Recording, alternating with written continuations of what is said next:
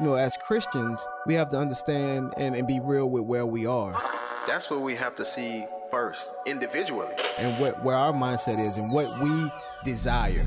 Airing the Addisons. I think what God is really calling us back to, it's those individual personal revivals in our own lives where we're like, oh Lord, what have we done? We have minimized you. Promoting truth, wisdom, and empowerment. As the church, man, we should be on the forefront Yes. of making disciples, of indoctrination and godly things. If we don't train our kids, they will not be able to stand. Uh-oh. Uh oh. Airing Addison's. On American Family Radio, thank you so much for listening. I'm Miki. And I'm Will. And uh, J Mac and Sherry B are also on tap to uh, help us navigate the show today. We will not be taking calls because we do have a guest joining us. I'm pretty excited. We're going to be talking to J. Warner Wallace about his newest book, Person of Interest. Yes. And um, uh, let me just tell you already, okay, I began reading it. I'm not Uh-huh. done. And it was one of those things, and I'm, I'm going to tell Jim this when he's on with us, okay? So I was already reading a book. I was already reading a book. Okay. and then I was like, oh, that's right. We're going to be talking to Jim about his newest book. But so I was almost like, finished the other book, right? Well, I finished that book Oh, okay. and I started another book. oh, okay. Okay. So that's not that's not okay. Yeah. It's not as bad. It's not as bad. I was like, man, you're at the end of this book and you're gonna oh, no, no, no, no. Yeah.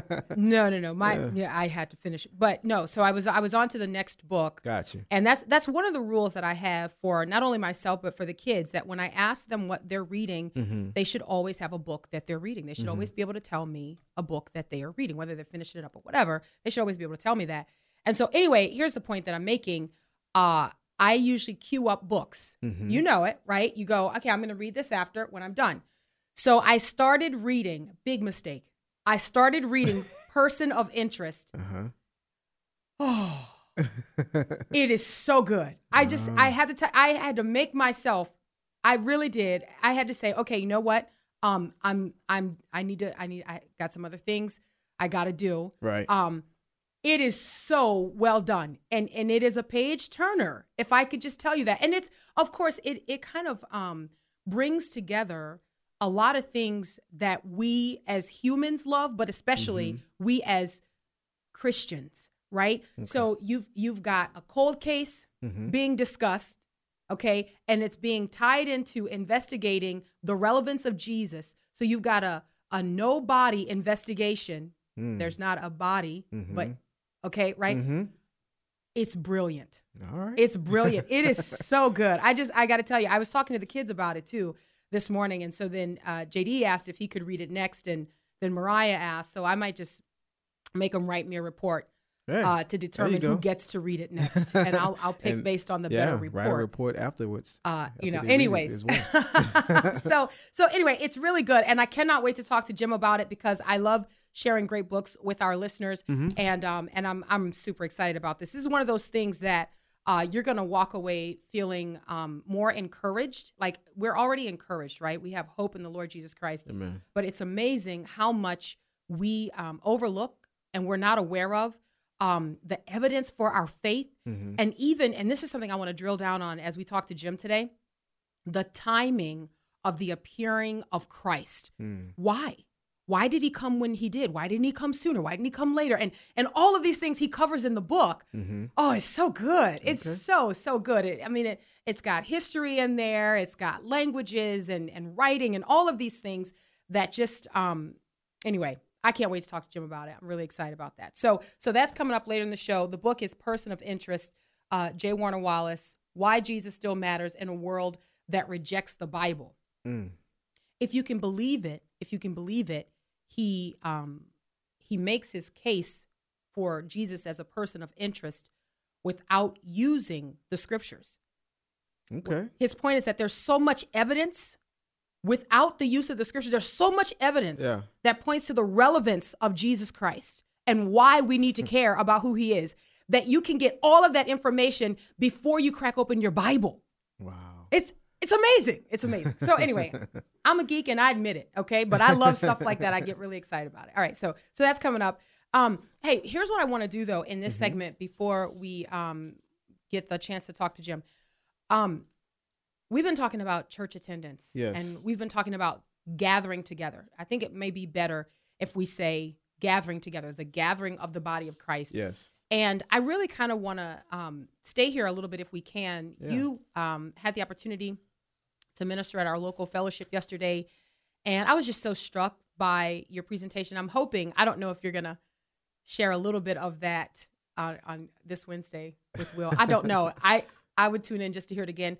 Um, but I was so struck by it and how much um, the Lord has graciously given us Amen. and the fellowship of the believers. Like like there's something that God has woven into our gathering that it is not optional. And as we were talking about this last week, and then as I listened to you um, ministering this, well, something similar to this, you know what I mean? But about the importance of the body, Yeah. I was just man, it it's so much bigger than um, do we feel like going? Does Yeah. it matter? You know, have they lifted restrictions? It's so much bigger than right. that. Right. Yeah, it's necessary. And you know, one of the the points uh, that I was making yesterday was we find hope in the gathering of the believers. Amen. That that's hope that that we find there because we come together in the name of, of Jesus and we're deriving strength. With spiritual gifts are in, at use. You know, uh, man, we're gaining uh, encouragement. And so, two of my examples uh, had to do with Peter Yeah. and how how Peter and John, after they were threatened, you know, they immediately went back to their companions. Yeah. You know, where they prayed and the house was shaking and all that Yes. stuff. But they went back to the the fellowship, you know. They went back to the gathering. Yep. You know, and when Peter, when the angel of the Lord um, released him from prison, Mm-hmm. immediately when he when he realized what was happening, he went to Mary's house, Yeah. the mother of John. Yeah. You know, and they were praying Mm-hmm. back to the the gathering spot. And I, I was saying how there are things happening in our world today where we're gonna have to know where to go. Yes. We're gonna have to know, you know, what spot to go to to to get that strength, that boldness, that Mm-hmm. prayer. And so it's important that we gather together as the people of God. You know, I think there's one of the things that um, you were talking about yesterday, and you pulled from an article to make this point. And again, it's so interesting to me that we read things like you you read maybe the science behind something, um, but then as so often happens, you read the science behind it, and if you're in the Lord, you're like, oh wait, God already said that. Like he he actually Yeah. already beat them. Yes. To the empirical data, you know what I mean? Like they they have the science now, Yes. but before the science, God already said this. Mm-hmm. And so that means that for those of us who adhere to it, we've already been the recipients of this grace, Mm-hmm. Yeah. this mercy, which when after you read the science, you go, oh, turns out it's not just a coincidence. We have a wise God. W- Amen. You know, he's wise. And, you know, some of the things that we find out in stats and research, Yep. we're like, man, the Bible has already said that Hey, this is late. true and that this is helpful. That's and one of those things is the gathering of the believer. Amen. Amen. And so one of the things that you pointed to were the health benefits um, that, according to this one article here, Mm-hmm. religious participation strongly promotes health and wellness. And so I kind of Yeah. wanted to share just a little bit from this. Yeah. Like it's, I mean, we know this, right? Mm-hmm. And and kind of just to toggle it in because I thought it was just fascinating. Um, Americans' growing dissatisfaction with organized religion isn't just bad news for churches. It also represents a public health crisis, this article says, uh, one that has been largely ignored, but the effects of which are likely to increase in coming years. Of course, the point of the gospel, and I love that this is included. There's two authors of this. I'll, I'll tell you about it later. Uh, of course, the point of the gospel is not to lower your blood pressure, but to know and love God as you are known and loved by Him. we have to distinguish between the imperfect flourishing that is possible in this life and the perfect happiness and joy that is made full in the life to come. But then the article goes on the public health benefits of church attendance. And then um, for a point of reference, it says, consider how it appears to affect the health of healthcare professionals, how church attendance affects the health of healthcare professionals. Mm-hmm. So here we go. Medical workers who said they attended religious services frequently, frequently were 29% less likely to become depressed, about 50% less likely to divorce, and five times less likely to commit suicide than those who never attended. And then perhaps the most striking finding of all, healthcare professionals who attended services weekly were 33% less likely to die during a 16 year follow up period, 16 year follow up period, than people who never attended. These effects are of big concern or big enough magnitude to make a practical difference and not just a statistical difference. So I was mm-hmm. looking at this, and as I was reading it, I was thinking, I was like, you know, when you read in the book of Hebrews, mm. there's no daylight between the admonition and it's sort of being linked to the encouraging health effects that gathering together mm-hmm. as believers provides for us. Mm-hmm. So in Hebrews chapter 10, mm-hmm. and we're familiar with this, I'll start at verse 23. Hebrews chapter 10, verse 23. Let us hold fast the confession of our hope without wavering, for he who promised is faithful. And, and, it's like one breath here. And let us consider how to stir up one another to love and good works, not neglecting to meet together, as is the habit of some, but encouraging one another, and all the more as you see the day, capital D, drawing near. Yeah, So I was thinking about this in light of what I was reading in this article that you sent. This is fascinating to me that you've got actual scientific data Mm-hmm. to strongly show that people who gather together with other believers Mm. are more encouraged. Amen. They have less anxiety. Mm-hmm. It's like, yeah. right. I mean, of course, Right. because think about it. Look, if I, if, I mean, guys, and I, you know, excuse me, I get a little amped, right? I'm thinking about the things that we are facing in this country right now. Yeah. And we're talking about these things right now. And there are some people who are being pressed in hard on all sides. making heavy decisions. Okay? And and stressed out. you think know? about that. What Yeah. is what is the difference? Like let's just think practically here for a second. And then again, to toggle back to Mm-hmm. Yeah. Our immortal, invisible, God only wise. Okay? All right. Think about this. I'm making these tough decisions. I, I don't know what to do, and I'm alone. Mm. I'm making these tough decisions. I don't know what to do, but I have the encouragement and the comfort of the bride. Amen. I have the body of Yeah. Christ surrounding me. I have people who are standing next to me and saying, you know what? I'm not going through that, Mm. but because you're my sister, Mm. I am going through that. Yeah. I am Yeah. with you. There is something different about that. Yeah. And the thing I've been thinking about is that the enemy has robbed the church of this blessing, Mm-hmm. robbed the church of this benefit because the enemy has reduced the gathering of the believers to just hearing a sermon. And yeah, just attending, you know, where there's no uh, uh, relationships being formed, there's no real koinonia, no real, you know, ministering to one another. The the one another's are not happening. Mm-hmm. Yes. It's just check in. I've been to service. Let me go ahead and, and go home or go out to eat. Where where the way that God has set this up is a family. Yeah. And that we love one another. We bear each other's burdens Yep. and all these things come into play. We pray for one another when these hard times come up. You know, well, in the family of God, you have brothers and sisters who can take on that burden and help you with it. Yeah. And, and the enemy loves to rob of that. And we have this coronavirus thing happening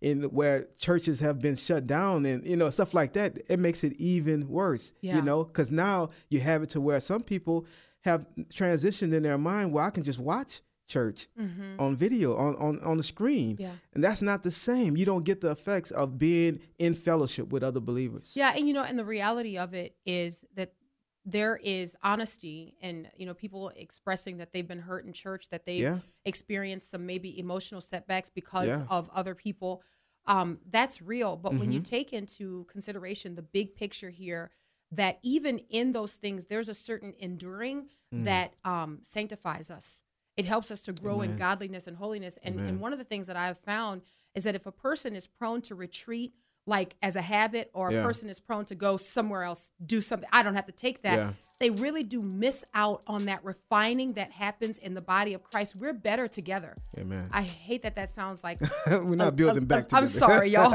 I hate that that sounds like a liberal slogan.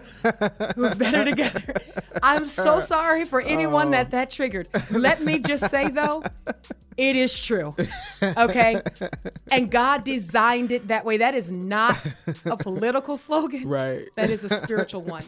We really do function better in the context of the body of Christ. Amen. We are shaped by one another. We are strengthened and encouraged. Listen, even as the iron sharpens iron and Mm. the sparks fly, Mm-hmm. we're still sharpened. amen The sparks Amen. may fly, get out of the way, but we are still sharpened. Oh man, God is infinitely wise. Like there's no end to his wisdom. Amen. All right, Airing the Addisons, American Family Radio. We'll grab the break and be right back with J. Warner Wallace. Stay right there. Here at the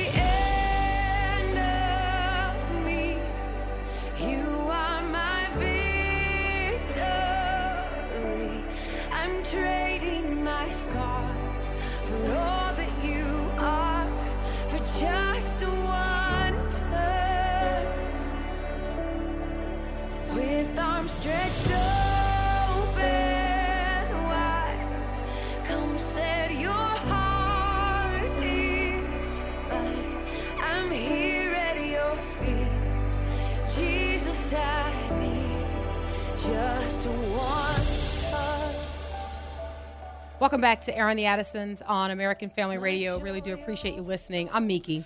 And I'm Will, and that's Kim Walker Smith with Just One Touch. And uh, I am so excited. We've got J. Warner Wallace Yes. on with us. I, I listen, Jim. It's been a minute. Listen, I'm excited. Okay, and I should give you a proper introduction. So if if if this, if this is the first time that people are hearing us talk to J. Warner Wallace, Mm-hmm. let me just make sure that people understand that he is amazing. Yes.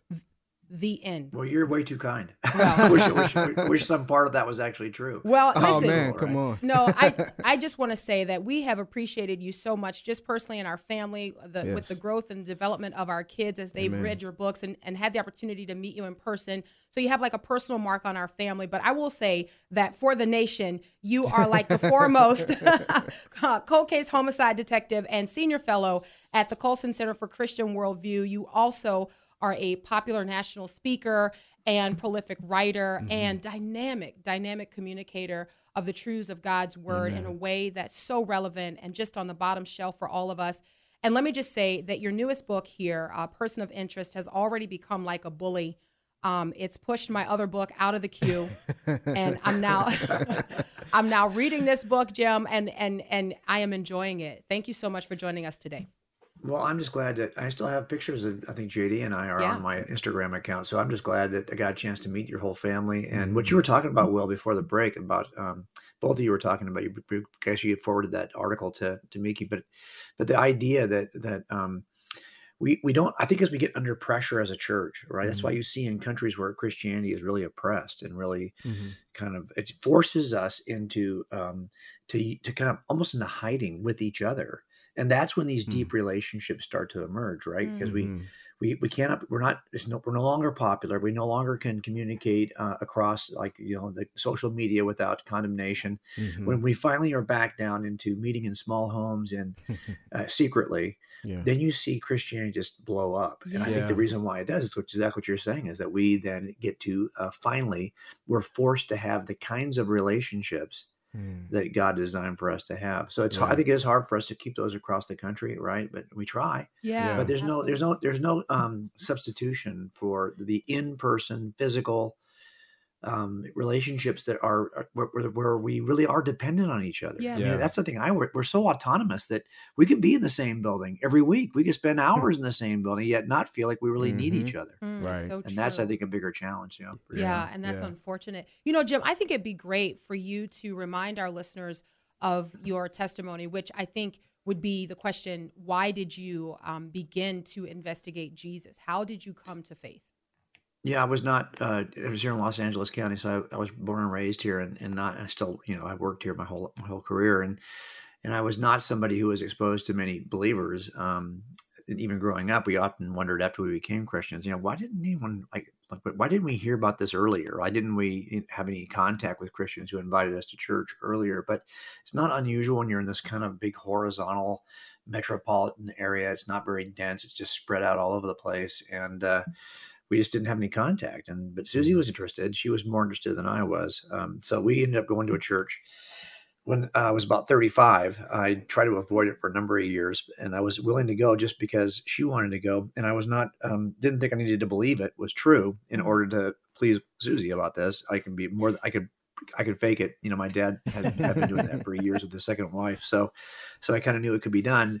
Um, but the pastor that first day at the church, you know, I'll never forget it because he talked about um, a bunch of stuff. And the thing that stuck out in my head was that he said that Jesus was the smartest man who had ever lived. And you know, he's just trying to talk to you. He was, he definitely was the kind of pastor who was tr- trying to reach the unsaved in the group because that huge church was like an altar call, or but not an altar call, but like a, like a harvest every every week. The potential was there, you know, and so Yeah. he threw Jesus out in that way, and that's why I bought a Bible. I bought it just to see if, if if he really was the you know the most important person in the history of persons and the Hmm. smart smartest man who ever lived and all of this and started to kind of examine i bought a bible and I started to read it and wanted to test it to see if it um, actually could be um, tested as a reliable eyewitness account then I, I knew how to do that because i'd done that for years as a detective and uh, then i started looking at the other things you look at as a detective you know i work uh, cold cases which is unsolved murders and they're unsolved because either there wasn't really much to begin with and that's often the case or Mhm. maybe there was stuff that was out there that people didn't think of as evidential and but if you you know so if you just look at the at the dominoes that fall you might miss the fact that you know this domino when it falls it causes like 20 others over there to fall have you Mhm. looked over there because you you maybe you're just focused on the one domino chain but you missed this thing over here and that's kind of what we're trying to do in this latest book Yeah, and oh, you do it wonderfully. And and let me just say something. There is a um, there's an illustration that you use um, as you begin in the preface of the book where you're talking about your testimony. And I'm wondering if you could talk around this just a little bit because I think that this is something that we as Christians don't think about. Certainly, Christians who have grown up in a maybe devout Christian context. You when you talk about or you talked about uh, thinking about Jesus or thinking about the relevance of God you describe you know the fact that people don't spend time making decisions around like their thoughts about bigfoot. And and when i read that line i was like oh man that's brilliant. Because sometimes we think that people are hostile against what they believe but really people are just indifferent and maybe they're hostile because we are so adamant about something that we've not made a case for Yeah, if you think it is as as silly as Bigfoot or you know um, Peter Pan or some other fictional character, if that's all you think Jesus is, is another maybe it's the most important or more important fictional character, but but you're you're not likely to order your life around those kinds of characters, and, and I wasn't willing to do it either. I, I didn't really, you know, like my friend Lee Strobel, he his wife um, Leslie be- uh, got became a Christian first, and then he kind of set out to prove she was wrong because he was upset with the fact that she had become a Christian. That mm-hmm. wasn't my. We weren't Christians, neither one of us, and so I never felt we never talked about it in 18 years together. We had never discussed issues like that at all. And and so when she thought, I thought, well, you just want to raise the kids with this because you think this is what good kids, you know, good kids come out of the church. So I'm willing to do that, but it was never a, a topic of conversation because I felt it was just so silly like there was no no one's going to spend time trying to discover if if if um, Peter Pan really lived. I mean, why would you do that? yeah And, and you're certainly not going to uh, read Peter Pan so you can make a decision tomorrow. Um, so so that's that's the kind of stuff that I thought this would that category this would fall into. So I just needed to know is is he the kind of person who I should pay attention to, and do we have any good reason to believe he's more than just the fictional um, character uh, written out by you know uh, four gospel authors who want me to believe in this fictional character, and that's kind of what I had to go through. I had to kind of research this myself, investigate it myself before I could take a step of faith. So let's talk about how you do that in the book Person of Interest. I'm wondering if you can kind of maybe without giving too much of the book away because I I I, I really feel like it you know it may be a little bit difficult to interview you on this because so much of it I think our readers are going to want to read for themselves. So I'll do my best to be careful, but I want to begin with the Hayes investigation and how you begin with that, and then the fuse and the fallout, and what all of that means. Um, and I'm just kind of throwing all of this stuff at you, Jim, that Yeah, you're just going to no- have. no problem. Okay, go ahead. well, I mean, this is the good thing about this book is it's highly visual, right? Yeah. So this is like a closing argument in front of a jury, and it's highly visual. So I, I could say a lot about the book, but until you see it, Yeah. until you open the pages and see how it frames out, it's, it's a visual argument as much as it is a, a written uh, story, you know. So, so what what I t- typically try to explain to people is that I was not willing to get into the scriptures. I, at first, when I got the I, did, I bought a Bible, but I'm like still thinking this is like everybody else's scripture, something that some people believe, but I have no good reason to believe but uh, if you're if you're someone like that, you know, could you make a case for Christianity even to people who won't open their Bible? I think you could. Now, I, I compare this to a case. I've done a couple of these uh, no body murders, where you have a guy who kills his wife and then says that you know she got in a fight with him and she left and she never came back, and I have no idea where she went. You know, and and of course, meanwhile, you've buried her someplace and you've gotten rid of the body somehow, and you've you figured out a way to dispose of all the evidence and you just claim that she ran off. You move her car you do all this stuff that makes it look like like she ran away. And and then years later if we open these cases and i usually get them about 20 25 30 years later well there's no you know no report was taken for a murder. It was taken as a missing person no photographs were taken there's no crime scene there's no evidence in a crime scene so when you make the case to the jury you got to say okay look folks I don't have any evidence in the crime scene, but I'm convinced that a bomb exploded on the day she vanished. Mm. But all bombs have a fuse. And I can demonstrate that the tensions were rising and that he did a bunch of stuff in preparation to do a murder. Mhm. That's the fuse that was burning toward this explosion. And afterwards, there's going to be debris and fallout all over the crime scene, all over the uh, the blast radius. And so, from all of his fallout behavior afterwards, I'm going to demonstrate that he killed her. So, in other words, I'm going to use the fuse and the fallout, even though I don't have the bomb. Well, could you use the fuse and fallout of history, even if you refuse to read the bomb we call the New Testament? to Mm. determine what happened in the first century that caused us to call it the first century. Mm. And so, what I do in this book is I just pretend I'm imagine a scenario in which every New Testament is destroyed. Could you still know anything about Jesus? And would the stuff you learn about Jesus and the impact he's had on history be would the best inference from all of that simply be that he is who he said he was? Oh. And I, that's what we're trying to do in this book. So we're trying to show the hmm. incredible impact that Jesus had on history and show you how his fingerprints, the story of Jesus, can be recovered from the, the this history Yeah. Wow. in such a way that demonstrates that he's not a piece of fiction and he's not a mere mortal. It's it's brilliant, Jim. Like it hmm. is. I I am enjoying it so much. In fact, I think I'm gonna have like an essay write off because the kids are fighting over who gets to read it next. But I'm enjoying it so Oh, much. that's funny. So so let me ask you to do this then. Um, give me sort of like a parallel. So do like um an example of what would be a part of a fuse in like a cold case uh, investigation, and then parallel that to what would be a part of the fuse in investigating Jesus. Right. So, for example, if you uh, if you see your suspect, their husband, number one, does he have a reason to get rid of her? So, what are the tensions that are arising prior to the day she vanishes? Um, and you want to kind of trace that. If you if you think that, for example, um, he drove her out to the desert, uh, is he getting gas for a long trip the day before? you know, Mm, is right. is he is he uh, buying a shovel? At the whole local hardware store, so he can start to dig a hole. Is he, you know, this are the kinds of things that people do in preparation to do something awful. If if Mm. he's going to shoot somebody, is he does he buy a gun a month before the murder? You know, he lived his entire life. He's in his 30s, and now suddenly he decides to buy a gun coincidentally one month Wow. before a- Yeah. a murder. Mhm. That kind of thing. So you're looking for all of the aspects of what look like preparatory moves on the part of your suspect. Afterwards, in the fallout, you're looking for all the things that people do that they really shouldn't do unless they know that, that, that they did something bad. So, so do you find that, you know, now there's a, you know, um, for example, this is very common. you suddenly, uh, he takes care of all of her clothing, all of her belongings. They're all just tossed out. Like, like three days later, he's got the house emptied of her stuff. Mhm.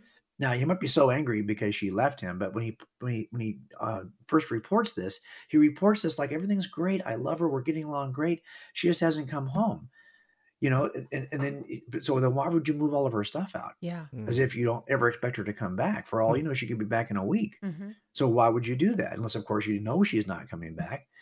And why would you change your your will? Why would you change your you know? Why would you make certain phone calls?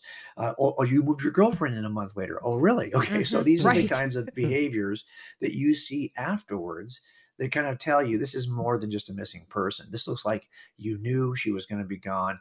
You've done a number of things after the fact. Maybe you tried to destroy certain pieces of evidence. You've thrown out certain things. And by the way, there's a bunch of cases out there right now uh, but my the, the DA who I worked with so um, so faithfully for 20 years, he just finished the Robert Durst case, which is a guy who killed his wife in New York City in 1981, I think. It's a no body murder. Mhm. So s- now finally, we're, we're- they just filed the case. I think what two weeks ago. Uh, on this 1981 murder, after John finally convicted him of killing one of the key witnesses in that murder in Los Angeles about a month ago. Hmm. So we, so how do you do that? Well, it's all fuse and fallout. Mm. This is how we make these cases in front of a jury. So I'm really um, comfortable taking that approach. And there's enough. Now, every time you finish these kinds of cases, your judge, your jury will say to you, "Man, I really wish it was good, and I, I think he's guilty, and we rendered a ver- verdict. We think he's guilty, but, but it would have been so much easier if we would have had an eyewitness. Mhm. Well, clearly, we do have eyewitness accounts when it comes to Christianity. They're called the Gospels. Yes. So, so you should, if you can make a nobody murder, and you can render a verdict in a nobody murder case using the fuse and the fallout, you can even do it easier with Jesus. But I just wanted to show people there's a bunch of hidden evidence in history that most of us don't consider, which I think are sufficient for you to conclude that Jesus is who he said he was. Okay, so let's go let's go back to that then. So you just gave several examples of the fuse and and say Mhm. a cold case uh, investigation. What examples do we have of the fuse as you are investigating Jesus? So I think there's so history aligns in a certain way that's remarkable that leads up to what we now call the first century, even though that first century was not the first century. And it wasn't the first century in which humans lived. It wasn't the first century in which the earth existed. It wasn't the first century in which we written history. Yet we call it the first century. Why? Because things align in a certain way that something explosive could happen in those hundred years that would initiate a new calendar uh, break. And so, what would that be? You know, Paul says that Jesus, that God sent his son in the fullness of time. Mm-hmm. Like, uh, almost like he's saying, hey, the time was perfect. It's Mhm. like everything had been done to such a way that the time was now Yes. that Jesus is going to show up. Well, well, what is it that has been aligned in such a perfect way so that the time is now? Well, clearly, you know, there's Old Testament prophecy which predicts a certain window, and and Daniel actually says that window pretty clearly. He talks it's going to be sometime after an edict to restore Jerusalem, and sometime before the destruction of the temple. That ends at around 70 A.D. But there are other fuses as well that align an opportunity for something amazing to happen in the first century. Hey, Jim, we got to grab this break. When we come back, I want to talk about some of those other things outside of biblical description that are part of this fuse that point to something big happening with the appearing of Jesus Christ. All right, uh, Airing the Addisons on American Family Radio, person of interest. Our guest is J. Warner Wallace. We'll take the break and we'll be right back.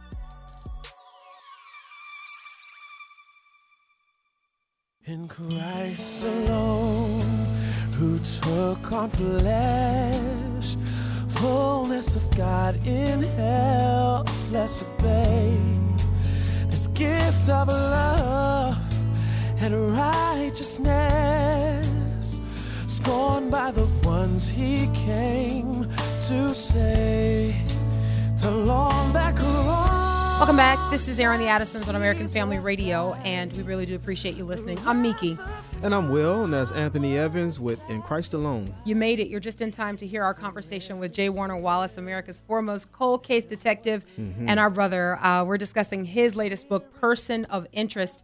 And before we went to the break, we were talking about the fuse and the fallout um, in investigating Jesus. And I, I think we were doing a parallel, like looking at the fuse of um, like a cold case investigation, cold case homicide investigation. And then my question was, what do we have in the way of a fuse that points to um, the impact of Jesus Christ or why he remains significant or a person of interest? And maybe, Jim, you were just about to touch on that. Right. So I think there are three kinds of strands in this fuse. The first is that prophetic strand we talked about from the Old Testament, predicting a window, about a 400 a year window in which um, Jesus will probably appear, the Messiah will appear. And so not not even identifying him by name yet, but you know that some a Messiah, according to Daniel, will be should appear before the destruction of the temple, which we now know occurs in 70 AD. So when he made the prediction, there there was no they didn't know when the this destruction of a temple was even coming.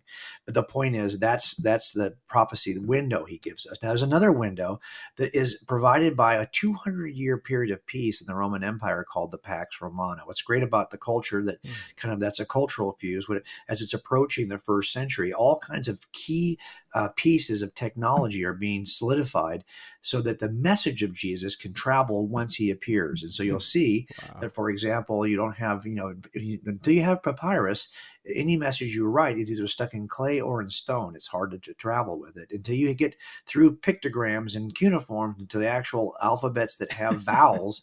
It's really hard to talk about what Jesus said on the Sermon on the Mount. So by the time you have the Etruscan alphabet, you have the Greek spoken language, you have a 200 year period of peace in which um, uh, the Romans now control uh, the, the strongest power in the known world.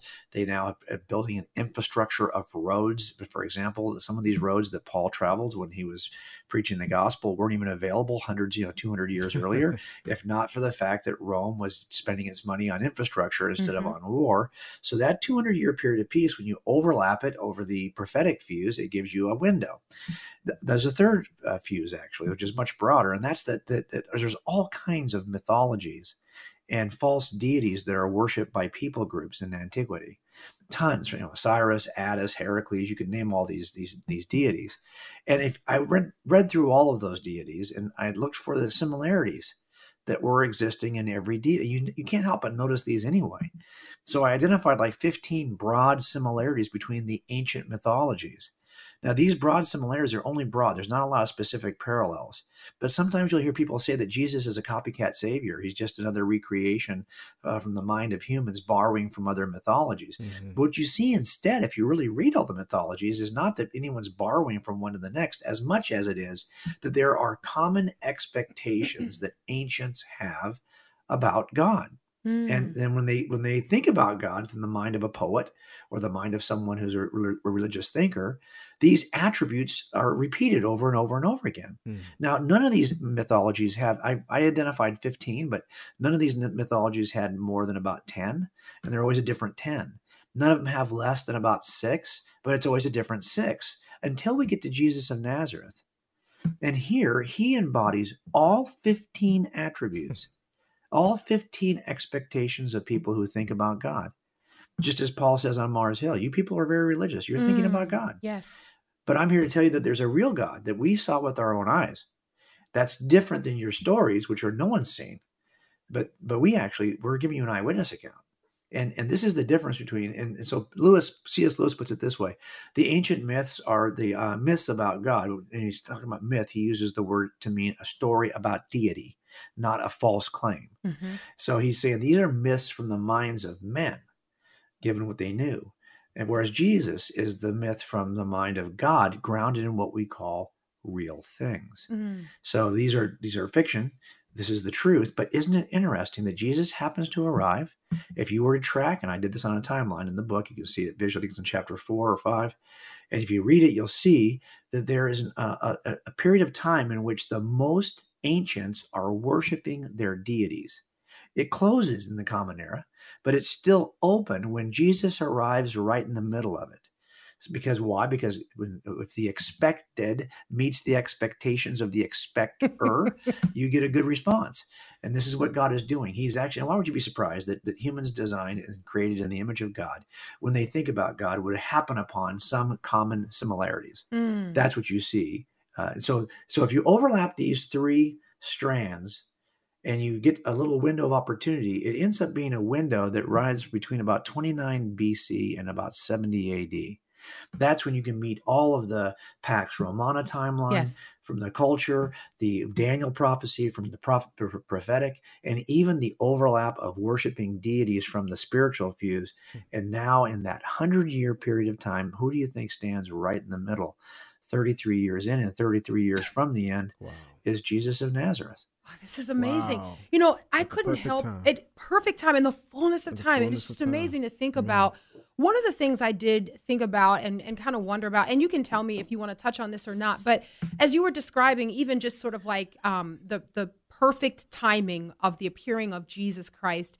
And I was thinking about the use of nations by God uh, in antiquity, um, even in modernity, thinking about the use of nations, like the rise of nations and the fall of nations. You've got Rome that almost in a sense makes the world smaller, right? Like kind of connects all of these different people groups.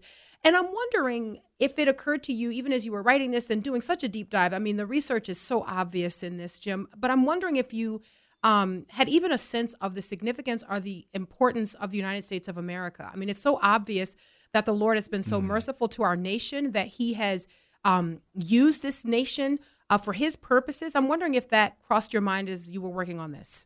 Yes, but I'm going to say probably in a negative way. Okay, so Oh, remember, okay. de- de- detectives are always negative. Okay, we, we assume the worst in everybody, right? Because that's just how someone's eventually going to go to jail. If you assume everyone's telling you the truth, you're like going, "I guess there's nothing to investigate here."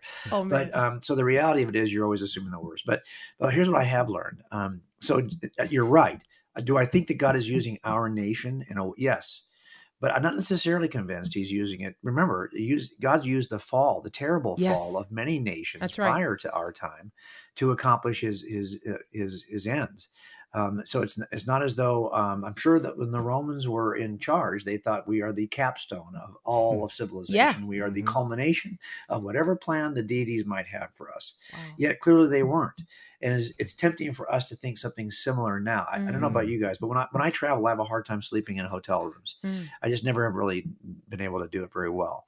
But one thing that helps me is I listen to a podcast that is available that has a very uh, kind of soothing voice. Airing the preaching- Addisons. Of course, Oh, I'm sorry, go. Jim. I'm sorry. That's not what you but were going to say. It also has no musical bumpers, right? Because because the music will wake me up, right? And then Oh, I won't be able to okay. sleep during the music. So Oh, so boy. I'm, I'm looking kidding. for Go the thing ahead. where it's and here's what it is. It's J. Vernon McGee uh, preaching through every book of the Bible with and he just it pops on and, and he just as soon as he finishes that one podcast, the next one starts. He's still preaching through you know Revelation or whatever it is. Wow.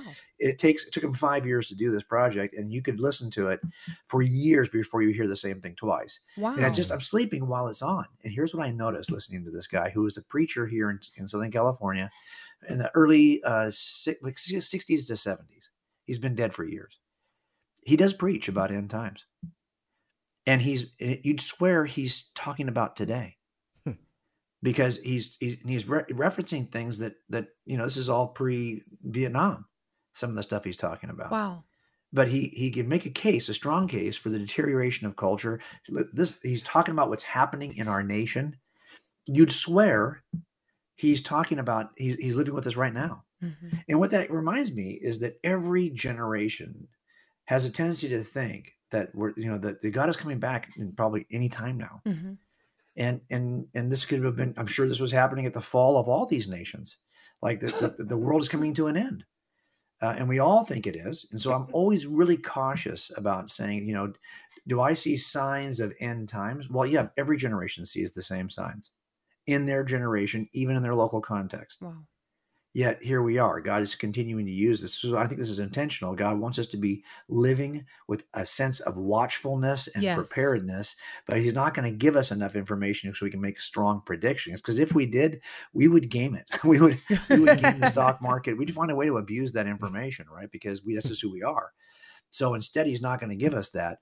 Uh, he's going to tell us to be watchful and be prayerful, um, and, and live as though He's coming in- the next 15 minutes. Hmm. Uh, but at the so same good. time, I'm never impressed with um, just because if you if you you're absolutely right. If you want read through the history of all these nations, a lot of them have gone through a lot worse. What do you think people were thinking uh, in World War One Mhm. or in World War Two? I mean, I'm sure people were thinking this is, and they could probably find their figures that they thought were the Antichrist. They could probably find parallels in Revelation and all of the current affairs that were happening in the years leading up to World War II and the years leading up to the civil about the Civil War. We, get, we lost more people during the Civil War, Yeah. Mhm. right? And I'm sure they could find all kinds of examples of hey, the end is near. I'm, I'm like I don't even know if the end is near. I don't know. I'm not gonna live. I'm not gonna. I'm not gonna make predictions. I'm just gonna live as if every day could happen tomorrow. Yeah. But I just know that history, um, it, it- God has used nations and and destroyed nations, and and still used something powerful from that nation to advance history the way He wants it to go. You're, and you're right about one thing that if you just Google world wars, I mean wars, human uh, wars, you will see that in, in that period leading up to the Roman Empire, it, it was it, there's there's hundreds of ancient wars between people groups that have been chronicled, probably a bunch more than no one recorded. And even during the Pax Romana, it wasn't as if there were no wars. There were just it was a period of relative peace. Yeah. You could say, "Hey, we're in a period of peace right now." Well, we are, but there are conflicts all over the globe. That's right. That's right. But it's relatively speaking, we're not in a world war situation kind of thing, you know. But so I think in the end, um, uh, you know, God uses all of that. What's interesting about the, the the leading up to Jesus is that had it not been for that period of peace, the roads would not have gotten built the way they were in Rome, and they connected all the great Persian roads, even to the road, the Silk Road going to the east to mm-hmm. China.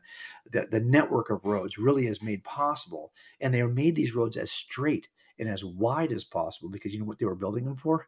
Future conflict, future war. Wow. They needed to move their their military on these roads for future conflict, and they don't want to make a lot of sharp turns, so they end up building more tunnels and more bridges because they're not going around stuff. They're going to go over and through stuff because they couldn't get the machines to turn as quick as they wanted. So, so that's what gave Paul uh, a way to get to some of the very cities that you see in the Book of Acts that he got to because there were no roads uh, to those cities prior. So, Jim, so all of this, then, in light of what you just said, I mean, this really does direct us back to the person of interest. I mean, it, it takes us right back to Jesus and his significance. And I'm wondering at this moment if you can kind of lay out for us, um, big picture, how you have this person. I mean, I think for a Christian, I think I understand why. I hope I understand why. But I'm wondering for the person who is not a believer, how do you make sense of Christ, Jesus Christ, and his uh, changing time, his being super relevant to the world, even outside of the context of the church. Yes, absolutely. So two things I'm looking for in the fallout, any kind of fallout. Number one is, yeah, is, is the fallout significant? Can I trace the fallout back to that suspect? And number two, um, will, will the fallout identify the suspect specifically with data? So what you look at, and as an atheist, I would have said that things that matter most to me. I was an artist before I was a police officer, so for, you know I was in design and architecture. So I, it would have been art, music, literature, education, and science. I think a lot of atheists will find that one of those five things is what animates them. They're they're, Mm. they're high value uh, in the secular world. But it turns out that art, music, literature, education, and science are so deeply indebted to the worldview inaugurated by Jesus and then all of his followers who pressed that worldview into reality that you could not have those five things as you think of them today if it wasn't for Jesus. No one has been written about Wow. more than Jesus of Nazareth as a historical figure. Nobody, no one. There are Christ figures even in fiction where people write based on the broad story of Jesus, the outline of Jesus's life, populate all kinds of fictional stories. I got a whole list in the book. So it's just the impact he's had on literature. You can do the, the uh, Library of Congress or just Google Books. No one has been written about more than Jesus. No one's been sung about more than Jesus of Nazareth. No one's had an impact on the history and development of music more than Jesus and his followers. No one has been uh, involved in in, in um, uh, educational the more than uh, uh, Jesus' followers. As a matter of fact, all modern universities, as you and I are thinking of them today, the ancients did educate themselves, but the modern universities that you and I are thinking of come from three planted by Christ followers in Bologna, Paris, and Oxford. No one's been involved in the sciences historically more than in Christians. The entire scientific revolution is largely a movement of Christendom. So there's just, and, by, and from all of these dif- different disciplines, you can extract the information about Jesus because these musicians and artists and writers and scientists wrote about Jesus deeply. And you can reconstruct the story of Jesus. You can get more information about Jesus from the fathers of scientific disciplines. Come I call these the science fathers, than you can get from the church fathers. Wow. That's how much hmm. has had an impact on these Wow. aspects of the world. I knew we were only going to scratch the surface, and and I'm okay with that because I'm reading the book. Um, others, you got to get the book. The book is Person of Interest. J. Warner Wallace has been our guest. Jim, where can people get the book? Yes, just go to personofinterestbook.com. Personofinterestbook.com. Thanks so much, both to both of you. I really appreciate both of you. We appreciate you, Thank Jim. you. Thank you for your work. All right, we're out of time until tomorrow, Lord willing. God bless.